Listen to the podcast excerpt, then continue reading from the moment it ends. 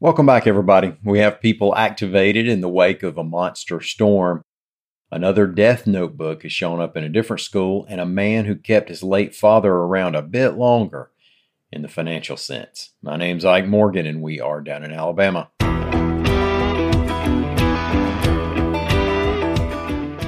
As people from Florida have come into Alabama over the past couple days to get away from Hurricane Ian as it approached, People in Alabama are heading down to the peninsula in the wake of the storm. AL.com's Mike Cason reports that utility vehicles, bucket trucks, and supply trucks were given the governor's authorization to bypass Alabama way stations through October 24th. The governor's office said Alabama Power and 17 electric cooperatives have teams ready to go. You know, nothing's easy about being in a major hurricane zone if you've ever been in one and things don't always go smoothly. And it takes a long time to get back to normal. But one amazing and heartening thing to see when you don't have power or gas or even Wi Fi is a steady stream of utility trucks from cities you've never even heard of show up to straighten up those power poles. Governor Kay Ivey said yesterday, quote, I told Governor DeSantis today if they need it and we've got it, then we're going to send it. About the evacuees coming the opposite direction, the state of Alabama had multiple standby shelters available. The Department of Tourism has a QR code to scan to find available hotel rooms. I obviously can't deliver that on this platform, but evacuees in Alabama have been encouraged to call 211. A second so called death notebook at a school has turned up in the Birmingham area and it reportedly was a copycat from a streaming anime series. A notebook in question had been found at Trussville High School a year ago, but it wasn't brought to the public's attention, and reportedly wasn't brought to the attention of law enforcement either until recently, and that has led to Principal Tim Salem going on administrative leave and all kinds of outrage at the Trussville School Board. The notebook reportedly contained the names of 37 classmates the student allegedly wanted to kill. See more on that story at al.com slash education.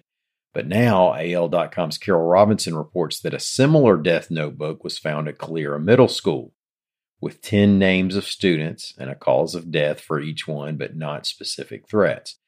Assistant Principal Jennifer Neighbors sent a note to parents letting them know what had been found and that the notebook was replicating one on a Netflix anime series.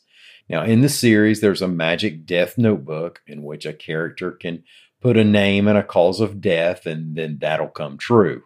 And your folks thought He Man and Skeletor were a little weird for after school viewing.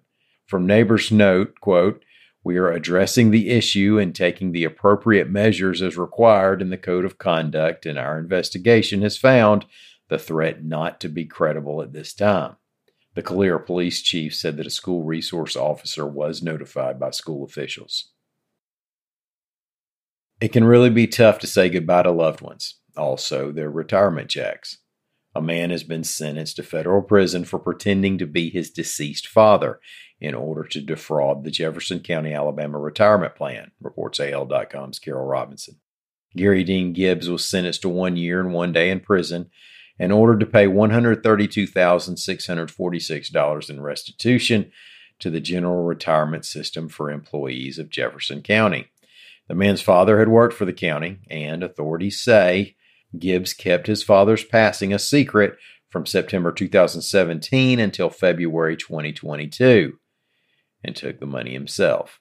Now, it wasn't just a case of cash and checks that showed up. Court documents claim that Gibbs used his dad's personal information, forged his signature on documents, and assumed his identity on the phone with the retirement system.